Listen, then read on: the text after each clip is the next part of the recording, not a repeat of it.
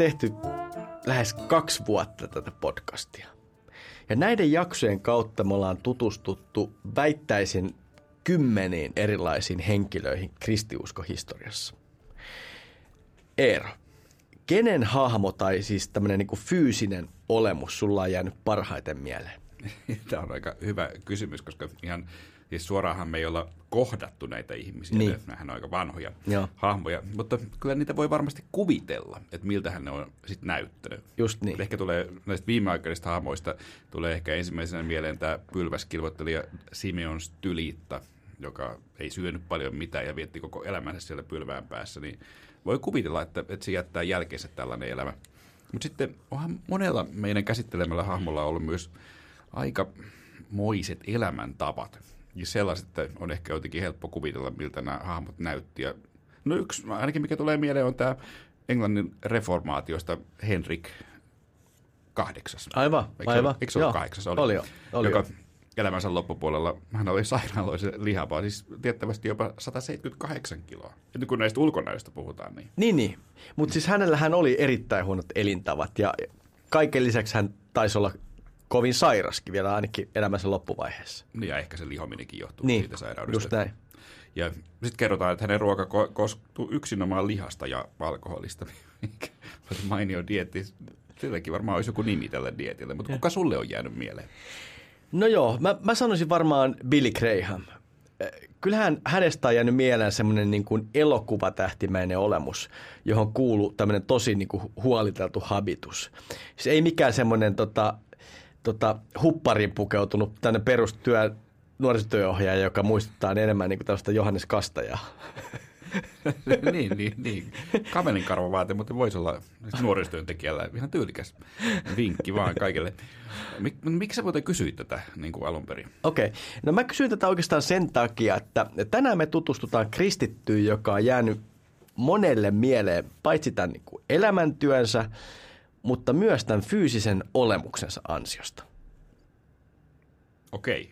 Sä lähdit nyt taas tällaiselle, miten nyt sanoisi, arvotusten tielle. Lähdin. Mun pitää varmaan taas arvata, että kuka tässä on Kyllä. jakson aiheena, Kyllä. aiheena tänään. No, Kyllä. Selvä. No siis ky- kyllähän sä, niinku, sä niinku totta kai, tähän on tämän homman suola, että kun kaksistaan me tehdään tätä podcastia, niin ehkä samalla me tässä varmistan sen, että mä en varasta tätä koko showta itselleni ja annan, annan tilaa sulle. No, no, kiitos vaan. Kiitos vaan Heikki. Ei, mutta hei oikeasti, vastaa kysymykseen edes mun mieliksi. Eli nyt siis haetaan kristittyä, joka on jäänyt mieleen paitsi elämäntyönsä myös olemuksensa vuoksi. Yes. Ää, siis monet meidän jutustahan tavalla tai toisella liittynyt paaviin tai paaveihin, mutta nämä paavien fyysiset olemukset, ne on jotenkin jäänyt harvo, harvemmin mieleen. Eikö sulla muuten jäänyt koskaan mieleen siis Johannes Paavali toisen? Ai on. Varsinkin tämän niin kuin loppuvaiheen On. nämä pääsiäistervehdykset. Hän oli hyvin huonossa kunnossa ja me ainakin telkkarilähetyksestä kat- katsoessa niin kuin jännitettiin sitä, että, että selviikö hän siihen asti, kun hän toivottaa suomeksi hyvää pääsiäistä. Niin oli sillä kyllä äh, vaaran, vaaran tunnetta, että se on jäänyt mieleen. Joo. Ja, no niin, ja ehkä siinä tuli jotenkin mieleen, että pitäisikö Paavillakin olla joku eläkeikä, ja ehkä se sille Ratzingerille, Ratzingerillekin tuli mieleen sitten se Joo. sama asia. Okei, mutta hei, vastaus on väärä. Siis tänään ei puhuta paavista, tai siis tu- todennäköisesti tullaan viittaamaan paaviin, niin kuin me ollaan kaikissa jaksoissa ai- aina tehty, mutta tänään, tänään ei erityisesti puhuta paavista. No se on hyvä, se on varmasti hyvä. Mutta Heikki, nyt ei oikeasti sytytä. Nämä sun arvotukset on aina tällaisia, että tekojen vihjeiden perusteella on ihan mahdotonta sanoa, että no jos vastataan jotain, niin sanotaan nyt vaikka sitten, että Jeesus. Ei se varmaan tällaisessa podcastissa voi kovin kauan mennä. Just. Okei, okay. okei. Okay. Sen verran mä voin paljastaa, että nyt mentiin aika pahasti metsään. Siis Okei. vastaus on väärä. Joo. Ensinnäkin siis, sä tiedät Eero sen itsekin, että Jeesus oli juutalainen, ei kristitty. Mm-hmm. Ja toiseksi, tämä on tärkeä, Jeesuksen olemuksessahan ei ollut mitään erityisestä. Erityistä. Vaikka siis taiteessa me tunnistetaan niin kuin Jeesus Jeesukseksi ja on- siellä on kuvattu Jeesus tietyllä tavalla, niin jos luotaan raamattua, niin äh, muistat varmaan Juudas Iskariotin, No, mu- joka joo. piti erikseen osoittaa näille vangitsijoille, että kuka Jeesus oli, koska hän olisi, ei olisi muuten erottunut tästä joukosta millään tavalla. Niin tämä on muuten hyvä pointti. Niin. En ole ajatellutkaan sitä Niin. aikaisemmin. Se on, se on kyllä kiinnostavaa. Ja myönnän, että joo, vastaus meni metsään, mutta tämä nyt oli vain tällainen patenttivastaus. Mutta se pitää muuten sanoa, että, että Jeesuksen ulkonäkö on sitten yritetty selvittää vaikka millä keinoilla. Ja Torinon käärinliinoistahan erityisesti, mm. jotka toimii tavallaan niin kuin valokuvana, siis tosi to, todellisen kokoisena valokuvana Jeesuksesta. Ja, ää, ja sitten ainakin jotkut tutkijat väittävät, että Jeesus ei muuten erottunut massasta senkään vuoksi, että hän oli kai paikallista ihan tavallisen pituinen. Tällainen tutkija Joan E. Taylor muuten yritti siis selvittää tätä pituutta ja tuli siihen lopputulokseen, että Jeesus on 166 senttiä pitkä. Kiinnostava yksityiskohta. Sähän on niin kuin päätä pitempi Jeesusta. niin, sä kuulostaa melkein kirjan nimeltä. Niin, tämä ainakin siis elämänkerran nimeltä. Onko se sellainen kuin Eero Hietala, päätä pitempi Jeesusta? Joo, ei, ei, ei, ei, ole, ei ole huono, mutta sopisi ehkä vähän paremmin jollekin huomattavan paljon kirkollisesti meritoituneemmalle tyypille ehkä. Ja ja pitää sanoa myös, että, että näitä on mun käsittääkseni monia näitä Jeesuksen pituuksia. Että jotkut taas mm. on mitannut mun käsittääkseni Jeesuksen sitten ehkä noin 180 senttiseksi, jos okay. mä oikein muistan. Että näitä on niin, näitä niin. pituuksia siitä yritetty. Että et jotkut tällaiset mallinnukset näyttää siltä, että Jeesus on ollut niin todella siis raamikas okay. jo, jopa. Mutta niin, että, niin. että se on varmaan venynyt ja paukkunut tämä Torinon kääriliina. Että et eihän siitä nyt voi tehdä sellaista mallinnusta. Aivan. Se on kuitenkin venyvää materiaalia. Just näin. Ja, ja näin, se on tosi hankala. Mutta en valitse siis tota otsikkoa mun elämän kerralle. Ja sitä paitsi Heikki, meidän pitää kirjoittaa tämä meidän kirkon ihmeellisimmät tarinat kirja ensin loppuun. Totta. Pitää mainita tässä näin, että meillä on siis ilmestymässä ihan oikea kirja syksyllä. Joten ehkä hyvissä ajoin ennen syksyä kannattaa muodostaa semmoinen ihan jono siihen kirjakaupan eteen. Niin vähän niin kuin pankki eteen. Koronarajoitukset huomioiden tietenkin. Ju, just niin. Mutta hei, jos sua Eero muuten nyt ihmisten pituudet kiinnostaa, kun sä tuossa pohdit tuota Jeesuksen, Jeesuksen pituutta, niin ää, mä annan vinkin taas. Ää, tämän päivän henkilö oli pituudelta verrattain lyhyt. Ja tiedetään, hän oli tasan 152 senttiä pitkä. Ja mikä erityistä, niin on se, että – hänen käyttämänsä sinivalkoinen vaate nauttii ihan juridista tavaramerkin suojaa. Eli siis se on turvattu tavaramerkillä. Okei, okay. no väripaljasti. Nyt mä keksin. Eli siis tänään puhutaan tietysti äiti Teresasta. Miten tämä muuten Heikki sun mielestä meni tämä meidän visailu? No päästi oikeaan vastaukseen ehkä, mutta varmaan ne, ollaan rehellisiä, niin aika tahmeestihan tämä meni. Ei no. mennyt e- ekalla maaliin. Niin, ja sitten toisaalta, jos nyt mietitään tätä tahmeutta, niin mä en tiedä kuinka moni meidän kuulija oikeasti luulee, että mä en tiennyt tuota vastausta etukäteen. No, älä nyt pilaa tätä, vaan pysy siinä niin kuin podcast-tekijän rooli, roolissa. Mun mielestä nämä kysymykset on ihan hauskoja. Eihän, niin kuin, eihän lapseltakaan kysytä, että missä lamppu niin kuin on sen takia, että ei tiedetä, missä se lamppu on. Niin, että sä yrität niin kuin, opettaa mua puhumaan tässä. Nyt no en, mä tiedä. Mä yritän niin kuin, virittää keskustelua ehkä tästä näin. No, kato, en mä halua, että kuulijat ajattelevat, että siellä se ylpeilee, että nyt tuolta kysytään tuolta kaverilta kysymyksiä, joka muistaa ulkoa, niin kuin valokuvan muistinomaisesti, kaikki kirkon ihmeelliset tarinat ja kaikki, kaikki hahmot. Niin eikö tämä, mä en halua tällainen ylpeä ihminen, eikö ylpeys on yksi kuoleman synti? Ei, mutta eikö Eero voi ajatella niin, että tämän podcastin suosio on piily just tuossa harhaluulossa, että me täällä tiedetään kaikki vastaukset ja nyt kun sä ehkä kisaväsymystä kaksi vuotta on pitkä aika, niin, niin sä romutit tämän illuusion ja nyt ehkä meidän, samalla meidän kuulijamäärä romahtaa. No näköjään mä olin Heikki valmis ottamaan tämän riskin, mutta ehkä meidän nyt pitää mennä äiti Teresaan. Jes, nyt mennään vihdoin siihen. Sinivalkoiseen sariin pukeutunut äiti Teresa eli fyysistä kokoaan suuremman elämän. Äiti Teresa oli oikea kristillisen lähimmäisen rakkauden ruumiillistuma. Tällä kertaa kirkon ihmeellisimmissä tarinoissa tutustaa tämän maailmankuulun katolilaisen nunnan elämään, elämäntyöhön ja perintöön. Mutta hei, sä puhuit siitä, tota mä en tiennyt tuosta tavaramerkkisuojasta. Sehän on tosi erikoinen juttu, että tämä hänen sarinsa on on, on. Siis, äh, siis, mä en tiedä, miten yleistä tämä on ylipäänsä siis kirkollisissa piireissä, mutta siis muutama vuosi äh, kävi niin, että äiti Teresan nimelle ja tälle sinivalkoiselle sarille haettiin tavaramerkin suojaa. Kyse on siis siitä, että tätä ei käytä esimerkiksi kaupallisesti väärin. Ja tämä tavaramerkin omistaa luonnollisesti tänä päivänä äiti Teresan työtä jatkava järjestö. Mutta ehkä me nyt lähdetään liikkeelle ihan tota äiti Teresan tarinasta sieltä syntymästä. lähdetään ihan nopeasti. Ennen sitä voidaan tosiaan kertoa, että, että tämäkin podcast on tehty yhteistyössä Kotimaa-lehden kanssa, josta löydätte muuten myös tätä aihetta käsittelevän lehtijutun isäiti Teresaan käsittelevän. Ja Kotimaahan muuten muiltakin jutultaan aivan mainio lehti, jonka avulla pysyy kirkon asioista kartalla. Ja näin korona-aikana nämä paperilehdet kyllä kotiin kannattuna ilahduttaa kivasti, näin vinkkinä. Kotimaan lisäksi meidät löytää myös kaikista tärkeimmistä podcast-sovelluksista. Ja sitten me ollaan myös Radio Dn aaloilla. Voit muuten antaa meille viiden tähden arvion, esimerkiksi vaikka Apple-podcasteissa tai jos oma podcast-ohjelma sitä tukee. Se muuten auttaa meitä aina kummasti eteenpäin. Se me tiedetään, että Spotifyssa se ei onnistu ja tästä on tullut vähän kyselyitä meille. Joo, mutta muuten voi olla yhteydessä osoitteessa palauteet kirkoihmeellisemmät.fi. Kaikki yhteen ilman äkkösiä. Facebookista ja Twitteristä meitä löytää myös.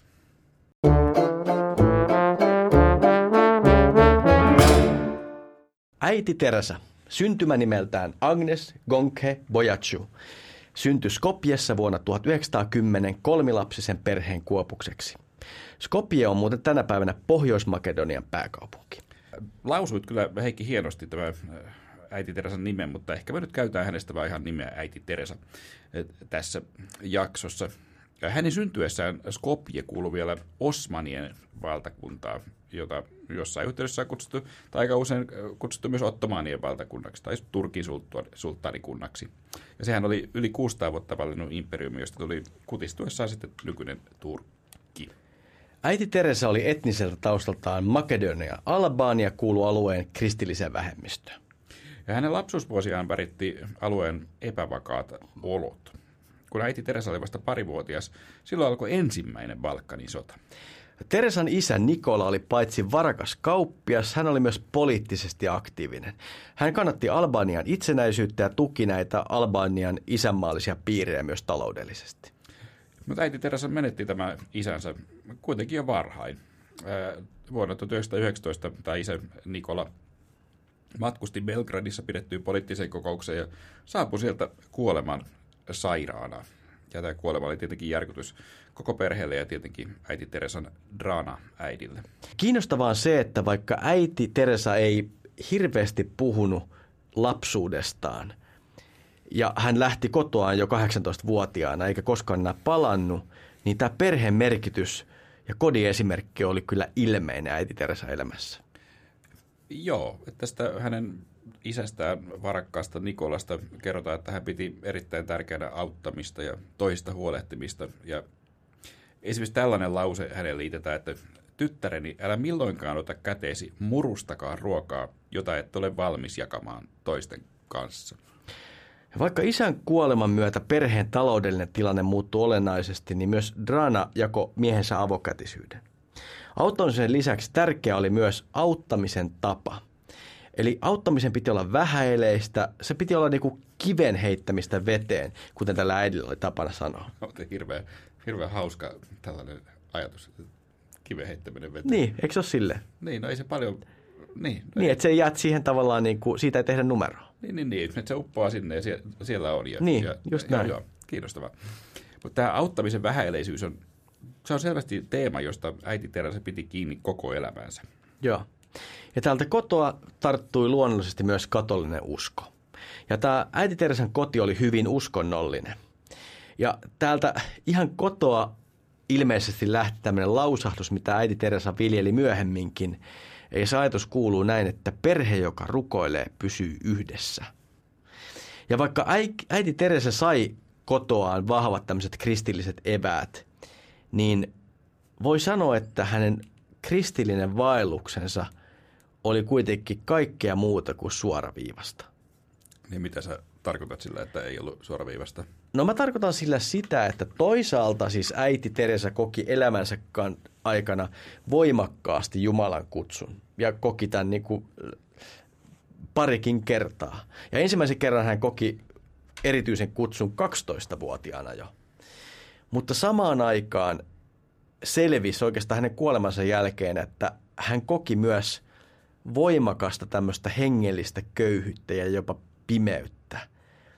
Ja ehkä me voitaisiin avata näitä molempia puolia.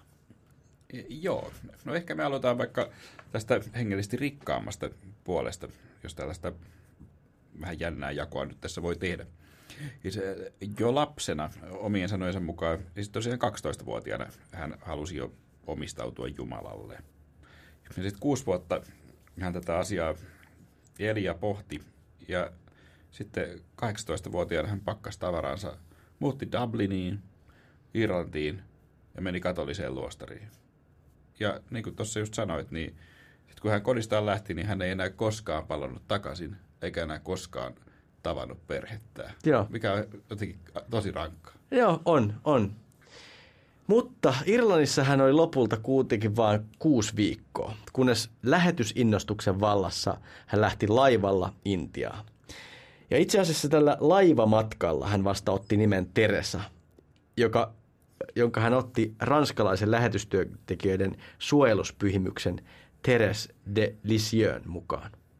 Joo, ja tosi kiinnostavaa, mutta että 18-vuotiaana tapahtuu kaikki nämä. Mm. Ensin Irlantiin, siellä, siellä kuusi viikkoa ja sen jälkeen suoraa päätä Intiaan. No, tosi, tosi, tosi jännä. Joo. Hänen ensimmäinen asemapaikkansa oli Loreton sisarten luostari Himalajalla. Siis yli kahden kilometrin korkeudella Darjeelingin kaupungissa. Sehän tunnetaan tästä, jotkut sanoo, että sieltä tulee maailman paras tee. Joo, sieltä se tulee tuttu. Joo joka on muuten itse nytkään ilmastonmuutoksen vuoksi niin kuin vähenemässä, että sitä tulee tosi huonot sadot. Okei, okay. okay, sitä mä en tiedä. Näemme ajankin, ajan, jolloin sitä teitä ei enää saada tai ole. Mutta sieltä kuitenkin Darjeelingistä hän siirtyi sitten Kalkutan reunamille opettajaksi Nunnaluostarin kouluun. Joo. Tota, köyhyys ei varmaan ollut mitenkään vierasta ää, äiti Teresalle, kun hän Skopjessa näki siellä varmasti monenlaista köyhyyttä. Mutta ehkä kuitenkin tämmöinen tämän Kalkutan ja Intian tämmöinen äärimmäisen köyhyys oli jotain muuta, joka ei jättänyt häntä rauhaa. Niin, ja vaikka äh, niin oli ollut hänen kotimaansa, siis Albania ja Balkanin tilanne vaikea, niin oli kyllä Intiankin tilanne ajoittain hyvin levoton ja vaikea. Jos me ajatellaan 1940-lukua sinne sattu maailmansota ja paljon alueellisia konflikteja ja iso Bengalin nälänhätä esimerkiksi, jossa kuoli jopa kolme miljoonaa ihmistä. Siis tällaisia nälänhätiä, kukas näistä tietää. Että niin, just näin. Iso juttuja kuitenkin. Joo. Ja ehkä nämä kaikki oli omalta osalta vaikuttamassa siihen, että äiti Teresa koki ikään kuin kutsumuksen kutsumuksen sisällä. Joo. Ja vuonna 1946 junassa matkalla lomalle tänne Darjeelingiin äiti Teresa koki, että nyt hänen on jätettävä elämänsä luostarissa ja omistettava elämänsä köyhille. Joo, ja siitä eteenpäin oikeastaan asiat eteni aika nopeasti. Vuonna 1948 äiti Teresa esitti kardinaaleille anomuksen, että hän saisi lähteä pois sieltä luostarista ja mennä asumaan slummiin. Ja slummissa äiti Teresa alkoi opettaa lapsia jo pari, ja, ja, tota, ja pari vuoden päästä tästä taas oli syntynyt järjestö Rakkauden lähetyssisaret, jonka Paavi tunnusti omaksi sääntökunnaksi vuonna 1950. Niin, tämä on kyllä siis kiinnostavaa, että todella siis, että äiti Teresa tuli tällaista niin varakkaasta perheestä, eikä voisi sanoa jopa rikkaasta perheestä. Mm. Jos tällainen lapsi omistautuu köyhien palvelemiseen slummissa, niin kyllä se varmaan voisi ajatella, että se vaatii tällaista jotenkin erityisen vahvaa uskoa tai kutsumusta. Niinpä. Ja mun mielestä tähän kätkeytyy yksi äiti Teresan kiinnostavimpia piirteitä. Hän siis omien kirjoitustensa perusteella kärsi kovastikin tämmöisestä hengellisestä köyhyydestä. Siis semmoisella tavalla, että hän yksityisesti jopa epäili Jumalan olemassaoloa. Hän kärsi siitä hengellisten kokemusten tavallaan puutteesta. Joo, tämä on, se on äiti Teres ehkä kyllä kaikkein kiinnostavinta just tämä. Ja nämä hänen sisäiset ajatuksensa, nehän tuli julki vasta sitten hänen kuolemansa, kuolemansa jälkeen, kun näitä kirjoitukset sitten löydettiin. Ja äiti Teresa, hän kävi siis tällaista kirjeenvaihtoa rippiisien ja esimiestensä kanssa, ja niistä kirjeistä tosiaan ilmenee, että koko sen ajan, kun hän teki, teki työtään Kalkutan slummeissa, niin hän ei kyennyt tuntemaan Jumalan läsnäoloa. Joo. Äiti Teresa oli ilmeisesti toivonut, että tämä kirjeenvaihto olisi ainakin osittain hävitetty, mutta katolinen kirkko päätti toisia ja halusi säilyttää nämä kirjeet osana äiti Teresan perintöä. Äiti Teresa ei niin kuin julkisesti koskaan näyttänyt tätä epäilyään, mutta kertoo peittävänsä epäilynsä hymynsä alle. Joo, mun mielestä tässä on jotain surullista, mutta jotain myös niin kuin koskettavaa ja mm. ehkä hienoakin tässä on, että, että nämä äiti Teresan kokemukset, ne ei ollut, ne ei ollut vain hetken tunteita, vaan Siis ne oli lähes koko elämän kestänyttä epäilystä ja ikävöintiä. Niin. Äiti Teresa kirjoittikin ystävälle jo 1960-luvulla ehkä vähän enteellisesti, että jos minusta tulee joskus pyhimys, niin olen sitä pimeydestä käsin. Joo, ja, ja nämähän on niin kovia sanoja, mutta silti tässä on jotain lohdullista tässäkin. Et siis, sit, jos ajatellaan viime vuosina ehkä tunnetuin hyvän tekijä, näin voi hänestä ehkä sanoa, että hänelläkin on ollut, oli isoja vaikeuksia oman uskonsa kanssa. Mutta sitten kuitenkin hän vaan sitten puursi tiellään eteenpäin. Ja siitä voi ehkä, voi ehkä ottaa jotain oppia, että, että kaikesta huolimatta sit mennään eteenpäin, vaikka ehkä sellainen ajatusmaailma ei nykyisin ole kovin muodikasta. Eli mitä tarkoitat? Minkälainen ajatusmaailma?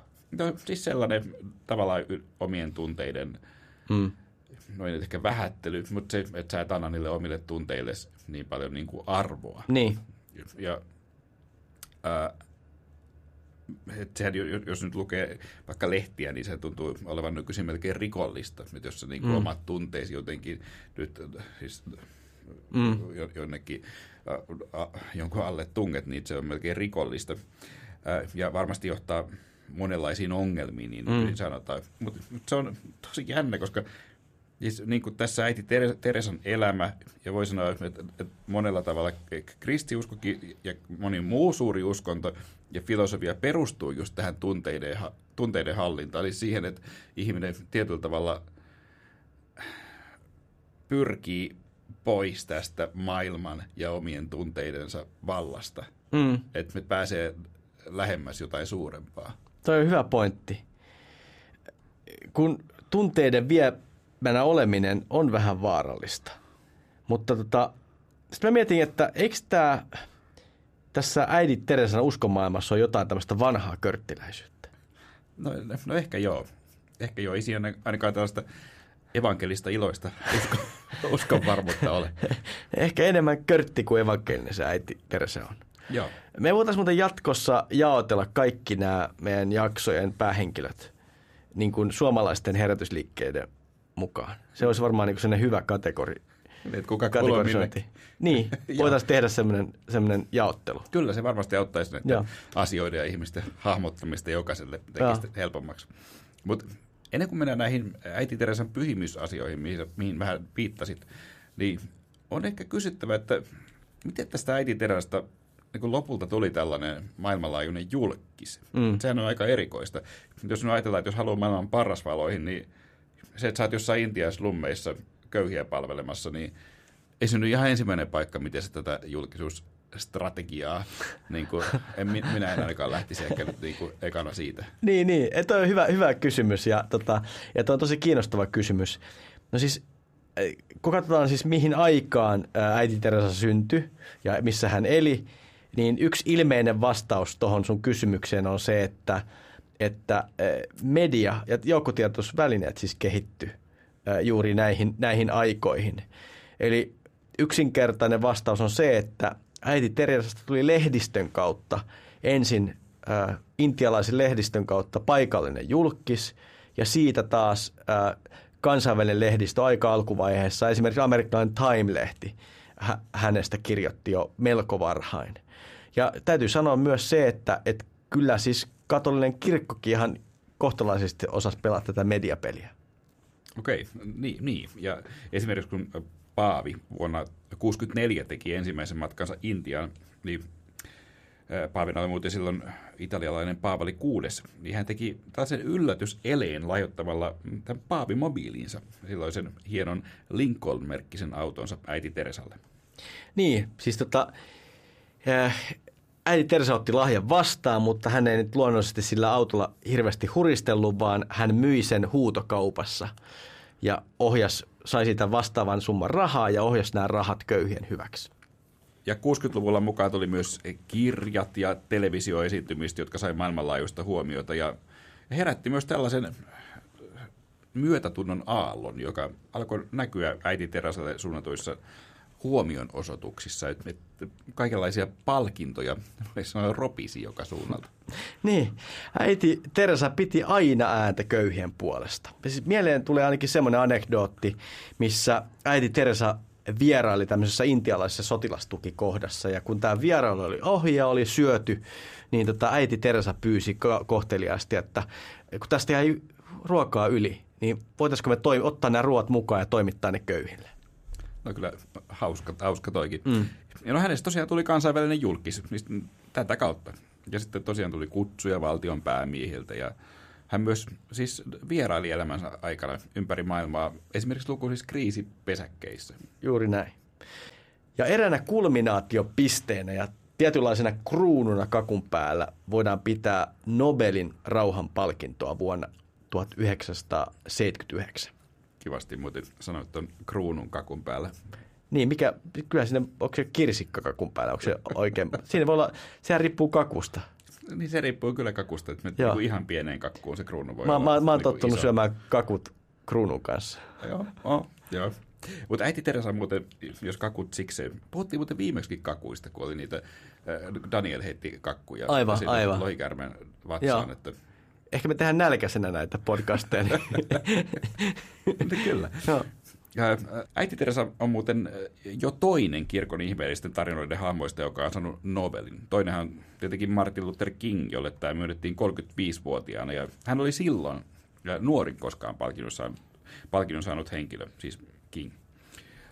Se ennätyshän muuten rikottiin vuonna 2014 ihan vasta ihan kirkkaasti, jolloin tämä Malala Yousafzai – myös intialainen ihmisoikeusaktivisti sai Nobelin. Hän oli silloin vain 17-vuotias. Aivan. Tota, tähän äiti Teresan Nobel-puheeseen voisi muuten pysähtyä ihan pikkuhetkeksi. Ää, koska se ei, ei ollut mikään semmoinen niin kiitos, kiitos palkinnosta tyyppinen kohteliaispuhe, vaan tota, mä itse asiassa tein vähän vertailua kuin tähän Kingin puheeseen ja katsoin sen ja, ja luin sen ja ja vertasin sitä tähän oikeastaan äiti Teresan puheeseen. Okei, okay. kerropa mitä opit. No siis se oli, se oli kiinnostava se, että siis tämä Kingin puhe oli hieno, voisiko sanoa kristilliseen arvopohjaan perustuva puhe ihmisoikeuksista. Ja jotenkin, ää, mä ihan laskin, niin tota, hän mainitsi Jumalan kaksi kertaa. Hän puhui niin kuin, ää, Jumalan lapsista ja, ja vähän aika yleisessä niin kuin, muodossa. Ja sanaa Jeesus hän ei käyttänyt kertaakaan. Okei, niin Kinghän oli loistava Joo. puhuja kyllä. No, miten sitten äiti Teresa selvisi puheestaan? No mä rupesin laskemaan näitä sen takia, että kun mä niin kun hämmästyin siitä Teresan puheesta, ää, hän Nobel-puheessa sanoi, mainitsi Jeesuksen neljä kertaa ja Jumalan paitsi jopa peräti 20 kertaa. Tämä on kyllä tosi kiinnostavaa. Siis sekä, sekä itse tämä asia, että myös se, että sä oot siellä, sä oot siellä laskenut, laskenut näitä, näitä sanoja. Mutta mikä, mikä sulla tämä pointti tässä? No ei, siis ehkä se pointti oli siinä se, että, että, että kyllä äiti Teresa oli ehkä ennen kaikkea julistaja ja lähetystyön tekijä. Et me, ja sitten se, se ehkä se oli niin, se areena oli niin eri, erikoinen. Mä en tiedä, onko koskaan Nobel-puheessa – ää, esimerkiksi vastustettu niin voimakkaasti aborttia. Okay. Siis ei, ei mitenkään sivulauseessa tai peitellysti. Äiti Teresa sanoi puheessa, että ää, siis Nobel kiitospuheessaan sanoi, että minun mielestäni suurin rauhan tuhoaja on abortti. No, toi aika vahvaa tekstiä. Niin, siis sanos muuta. Siis vaikka tämä puhujapönttö peitti puhujan melkein kokonaan, niin eikä se, niin kuin siinä hahmossa ei ollut mitään semmoista luontaista vahvuutta.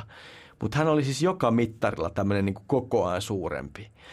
Ja ehkä tähän vielä tästä Nobel-juhlasta, äiti Teresan Nobel-juhlasta voisi vielä kertoa sen, että siihen liittyy yksi hyvin äiti Teresamainen piirre.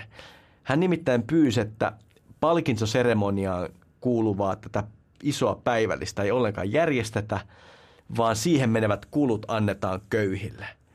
Ja näin todella tehtiin. Järjestettiin pieni tämmöinen vastaanotto ja tästä ää, tähän ikään kuin osoitetut rahat osoitettiinkin köyhien auttamiseen. Se on kyllä toikin jotenkin kauhean hienoa.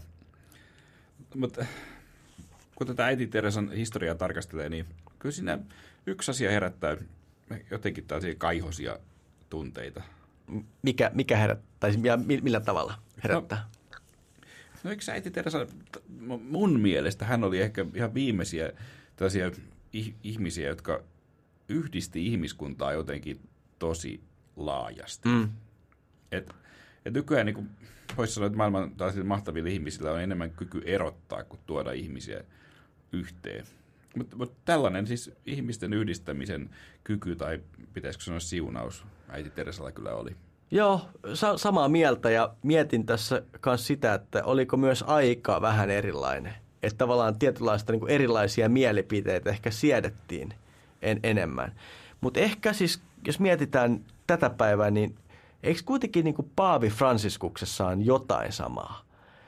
Tietysti tulee mieleen yksi anglikaani samalta ajalta, siis tota, sydänten prinsessaksi kutsuttu Lady Diana. niin, no, hän ei kyllä koko maailman rakastus se on, niin, se on niin, ihan totta. Niin. Uh, vaikka tietenkin Lady Diana ja, ja äiti Teresa oli varsin erilaisia ihmisiä, niin kuin mm. voisi sanoa varmaan jo, melkein joka mittarilla.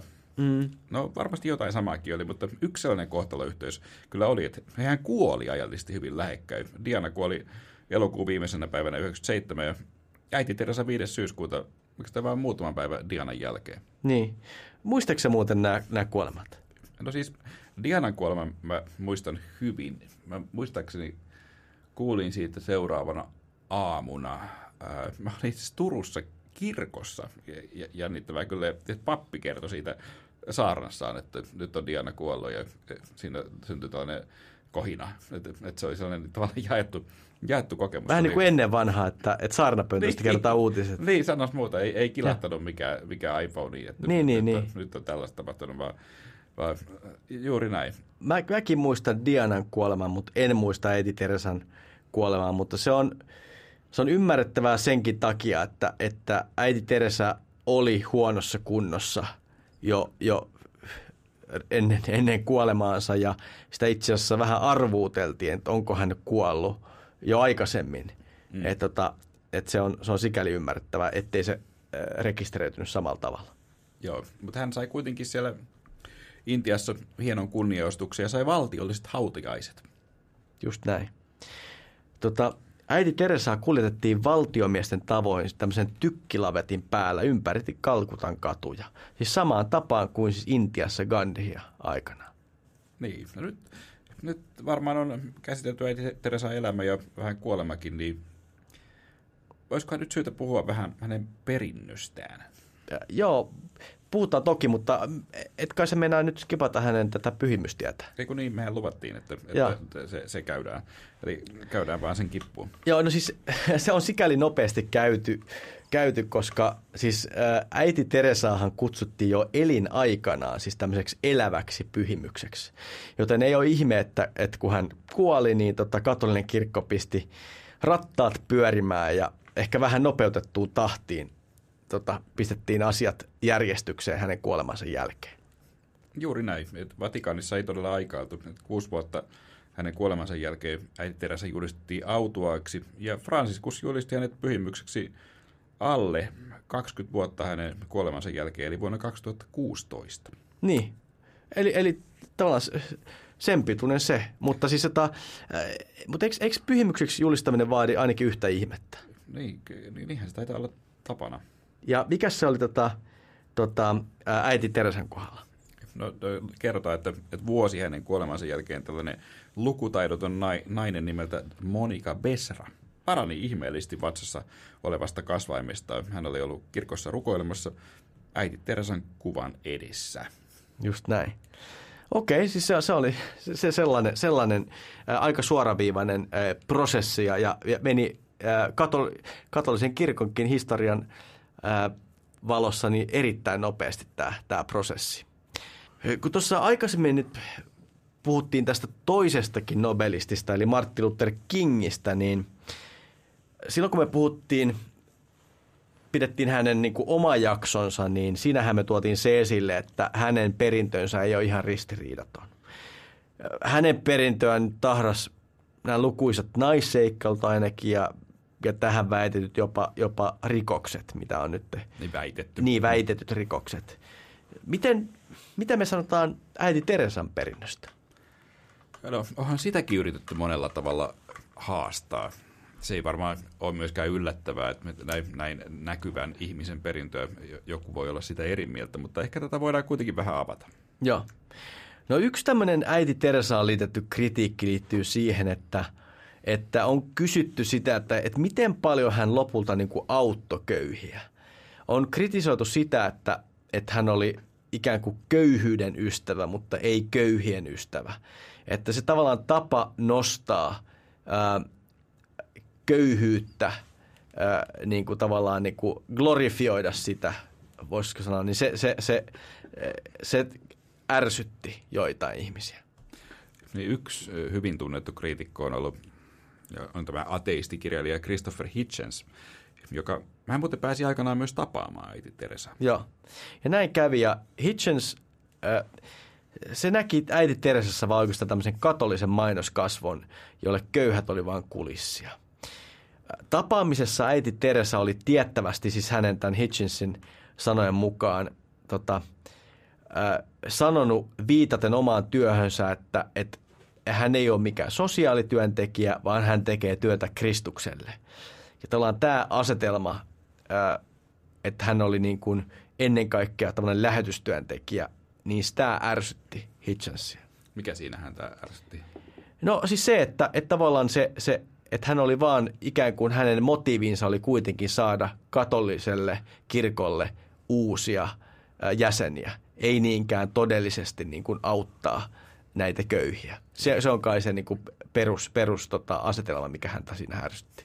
Toi on kyllä kiinnostavaa, mikä, mikä varmaan nyt ateistikirjailija voi sen näin ajatellakin, siis sen, että, että onko siinä että kirkolle uusia jäseniä vai puhutaanko siitä, että, että halutaan johdattaa mm. ihmistä ikään kuin pelastukseen niin. tai yhteyteen Jumalan kanssa, että, että miten päin se nyt sitten, niin. sitten katsookaan. Mutta, niin. ää, mutta kritiikkiä sai osakseen myös tämä äh, äiti Teresan äh, äh, rakkauden lähetyssisarten nämä keskukset. Ja siellä myös kritisoitiin näitä, että siellä oli puut, puutetta osaavasta henkilökunnasta ja puutetta näitä, siis siellä annetusta hoidosta, tai että se oli puutteellista tai jollain tavalla huonoa. Siis tämä siitä huolimatta, että äiti Teresan järjestölle oikeasti osoitettiin paljon varoja. Niin, nimenomaan, että tavallaan sanottiin, että vakaviakin sairauksia hoidettiin vain niin kipulääkkeiden avulla, että siellä ei niin kuin, tämmöistä kritiikkiä on esitetty. Ja sitten ehkä semmoinen niin kuin vakava kritiikki, joka osuu parin vuoden päähän, siis se, sen jälkeen niin kun äiti Teresa on kuollut, mutta ää, Intiassa keräs kovasti negatiivista huomiota yksi keskus ää, tämmöisen lapsikaupan takia. Eli täällä yksi lastenkoti oli myynyt neljä lasta adoptioon. Osa näistä lapsista kyllä palautettiin ja tavallaan tämä juttu tuli julki oikeastaan sillä, että tämä pariskunta, joka oli tullut toisiin ajatuksiin, palautti tämän lapsen, mutta tämä keskus ei palauttanut rahoja enää. Mutta tämä johti siihen, että kaikki tämä järjestön keskukset Intiassa, niin nämä joutu kovaa valtion syyniin. Joo, ja äh, tämä tapahtui siis sen jälkeen, kun äiti Teresa järjestö oli jo lopettanut adoptiot pari vuotta aikaisemmin, koska se vastutti adoptioita eronneille ja yksinäisille. Ja ehkä muuten sekin kannattaa huomata, että Intiassahan on myös nämä kristittyjen vainot tässä viime aikoina koventunut mm. ja, ja, ja mielipiteet ja asenteet kristittyjä kohtaan, että ne on tiukentunut tosi paljon viime aikana. Et vaikea sanoa, että on, onko sillä ollut vaikutusta myös tähän uuteen kritiikkiin. Joo, joo se, mikä äiti Teresassa varmasti ärsytti, oli se, että hän oli vankka abortin ja avioerojen vastustaja. Ja täytyy sanoa, että tämä niin kuin hento ulkomuoto kyllä saattoi pettää. Että hän ei ollenkaan pelännyt esittää kantaansa, vaikka vastassa oli eri mieltä olevia valtion edustajia tai ketä vaan. Mieleen tulee vaikka äiti Teresa Yhdysvaltain matkalla jossa hän esitti kannanottoja, jossa hän varmasti tiesi, että vastassa on toisenlaisiakin näkemyksiä. Okei, kerro vähän lisää, lisää niistä, mitä sieltä No tapahtui. tule, tulee mieleen vaikka 90-luvun alussa, kun oltiin avaamassa tämmöistä lasten, eh, pienten lasten lastenkotia Washingtonissa, niin tota, hän siinä puheessa siis vertas aborttia, niin hän yhdisti tavallaan lapsen tappamisen Jeesuksen tappamiseen. Ää, ja tota, tämä tapahtui siis tilanteessa, jossa hänen vieressä oli ää, ensimmäinen nainen, silloinen ensimmäinen nainen Hillary Clinton, joka oli aborttien puolustaja, mutta oli myös tukenut tämän lastenkodin niin kuin avaamista omalla vaikutusvallallaan. Okei. Ja tota, ihan semmoinen, semmoinen pieni detalji, kun mä e- etsin lisää tietoa tästä kyseisestä tapahtumasta, niin eka kertaa mun jäljet johti Wikileaksiin. Eli tähän, tähän paljastussivu, si- ja siellä mä en ole ennen vierailu. Joo. Eli, eli tämä äiti Teresa ja Hillarin suhde ja, ja, ja ajatusten vaihto, niin tämä on ollut elänyt vielä pitkään sen jälkeen. On ollut tämmöisissä Hillary Clintonin yksityisissä sähköpostiviesteissä. Ähm, mutta ehkä siis näiden suhteesta pitää se sanoa, että, että mun mielestä toi Hillary Clinton siis osallistui äiti Teresan hautajaisiin, että heillä oli hyvä tämmöinen niin lämmin, lämmin suhde kyllä. Mutta siis yhtä kaikki, niin äiti Teresa oli siis teoissaan ja puheissaan peloton. Ja, ja siitä huolimatta ovet pysy auki. Hänet kutsuttiin puhumaan, hänet kutsuttiin tapaamaan ja hänellä oli niin kuin, äh, ihmeellinen vaikutusvalta kuitenkin jollain tavalla yhdistää ihmisiä tästäkin huolimatta. Se on kyllä tosi kiinnostava. Niin. Nämä oli varmaan niitä sen, muuten ne Hillary Clintonin sen hakkeroidun sähköpostin. Joo, juuri näin. Se, Just ilmeisesti näitä. Sieltä, joo. Joo. joo. Mutta olisi varmaan kuitenkin, vaikka tässä nyt siis kaikista tästäkin puhutaan, niin ehkä on kuitenkin väärin väittää, että äiti Teresa olisi jättänyt jollain tavalla ristiriitaisen perinnön. Just näin. Tota, näistä edellä mainitusta seikoista huolimatta, niin äiti Teresa antoi meille niin kuin valtavan hieno esimerkin siitä, että mitä lähimmäisen rakkauden toteuttaminen voi olla käytännössä. Ja sitten pitää tietysti sanoa se, että äiti Teresan perustama järjestö elää yhä. Sillä on itse asiassa toimintaa myös Suomessa. Sillä on ää, toimintaa peräti 130 maassa. Oho. Se on aika oikein iso järjestö. No on, on, on, on kyllä, näin kun rupe, rupesin oikein ajattelemaan. Ja, mutta äiti Teresa, hän oli auttamistyöstä huolimatta ennen kaikkea julistaja ja lähetystyöntekijä, ää, joka halusi kääntää katset poi- pois itsestään ja mieluummin kohti Jumalaa. Mm. Juuri näin. Ja Tässä vuoden 1979 Nobel-puheessa äiti Teresa kiteytti jotain omasta työstään sanomalla, että hän kysyi, että kuinka voit rakastaa Jumalaa, jota et näe, jolle rakastaa lähimmäistäsi, jonka näet. Sekin on muuten kyllä tosi hienosti mm. sanottu. Ja hirveän moni, siis äh, täl, tällainen pieni lause, minkä äh, äiti Teresa sanoi, niin ne on jollain tavalla mun mielestä kauhean hienoja. Mulla Joo. on tuolla, itse asiassa jääkaapin ovessa on tällainen kokoelma äiti Teresan ajatuksia. Onko se tota sun jääkaapin niin kuin sisäpuolella vai ulkopuolella ovessa? Ei, ihan, ihan, ihan ul- ulkopuolella. Okei, joo. Se on tällainen itse asiassa jostain espanjalaisesta kirkosta joskus mu- Joo. otin mukaan, ne on espanjaksi, eli Joo. ne, ne af- aforismit tai, tai aj- ajatukset siinä, niin, niin se on rypistynyt paperilappu, se on ihan hyvin säilynyt ihan huoneen lämmöstä, ei tarvitse säilyttää jääkaapissa. Mutta ne on siis Joo. sellaisia, että, että siis ihan tosi yksinkertaisia, niin kuin, että kaikkein kaunein päivä on tänään. Joo. Tai vaikka, että kaiken pahan alku on itsekkyys, tai tällainen, että nopeammin pääsee perille, kun valitsee oikean tien. Okei. Okay. Tai siis, niin, aika yksinkertaisia ajatuksia, mutta eikö ne parhaat ajatukset kuitenkin ole niin kuin aika yksinkertaisia? Ja siis mä uskon siihen ehdottomasti, että varmasti näin. Joo, joo.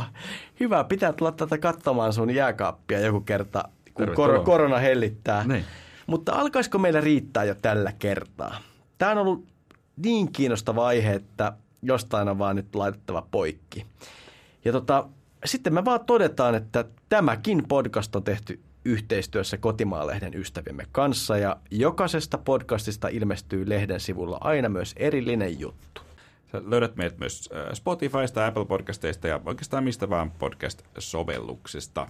Ja niiden kautta voi muuten myös antaa meille viiden tähden arvion, ainakin Apple Podcast sitä tukee. Se, sekin auttaa meitä kivasti eteenpäin. Ja jos jokin, jokin asia taas jää harmittaa tai mietityttää, niin tai jos jopa tämänkertaisesta tarinasta ilahduttaa ja halutaan antaa ihan mitä vaan palautetta, niin lähetä ideoita tähän tuttuun osoitteeseen palaute at kirkon ihmeellisimmät tarinat.fi. Niin, tai siis sinne voit kertoa vaikka, että Facebookissa tai Twitterissäkin voit kertoa, että, että onko sulla jotain kokemuksia tai muistoja äitite, äititerästä. Niin Hyvä idea. Ja sitten lopuksi me ollaan tietysti myös Radio Dayn aloilla.